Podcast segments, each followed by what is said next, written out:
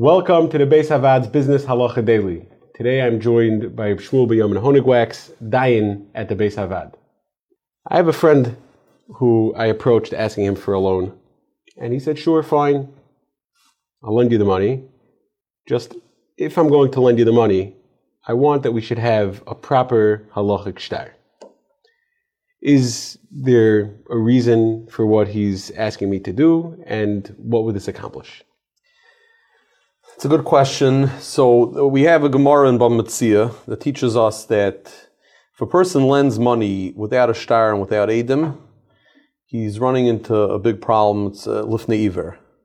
Very interesting Gemara. The Gemara talks about two amoraim, that one amora was sort of trying to test out the other one to make sure that he keeps all the halachas. So he asked him for a loan on Erev Shabbos, late, close to the Zman, and he said, I'm willing to give it to you, just bring a shtar with edim, let's get this properly documented. So the, the reason for this is because if a person lends money without a shtar, then it's very easy for the other party to deny that he, that he borrowed the money. And he, if, he, if he admits he borrowed the money, he can always say he paid. So that's why it's very important to have, uh, to have some kind of documentation. And the best kind of documentation is a shtar, because a shtar will prove that he borrowed the money, and it's also going to, under certain circumstances, be uh, evidence that he didn't yet pay the money.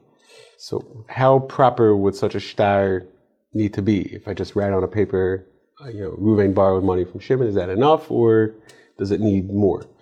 Right. So in, in, in, the in the Shulchan Aruch, we have the two different kinds of shtars. We have a shtar that has edim signed on it, and we have a, a IOU where you just uh, write that you write on a piece of paper, like you're saying, and you, just take a scrap of paper, write an IOU money.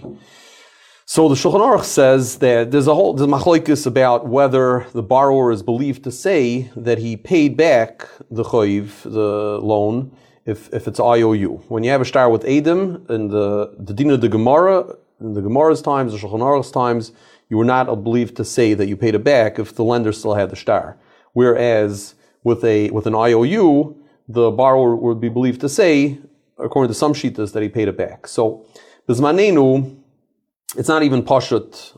It's not it's not 100 percent clear that a shtar with edim would be sufficient to prevent him from saying paraiti. Pashas would prevent him from being able to say that he paid, but it's not 100 percent clear. Um, regardless, the most effective method that we have to prevent the borrower from saying that he that he paid it back would be to have what's called nemonis in the shtar, ha- where, where the borrower goes ahead and grants the, the, the lender the the benefit of the doubt that if the lender says that, that he was not repaid, the borrower will not believe to be believed to say that he paid it back. So so that that's the best thing to do, and and uh, just writing on a piece of paper IOU is not going to be as uh, nearly as effective. There are various other things in a shtar which are very uh, effective and, and, necessary, and uh, and uh, it's kedai. It's very it's it's it's it's a very good thing to have it drafted properly.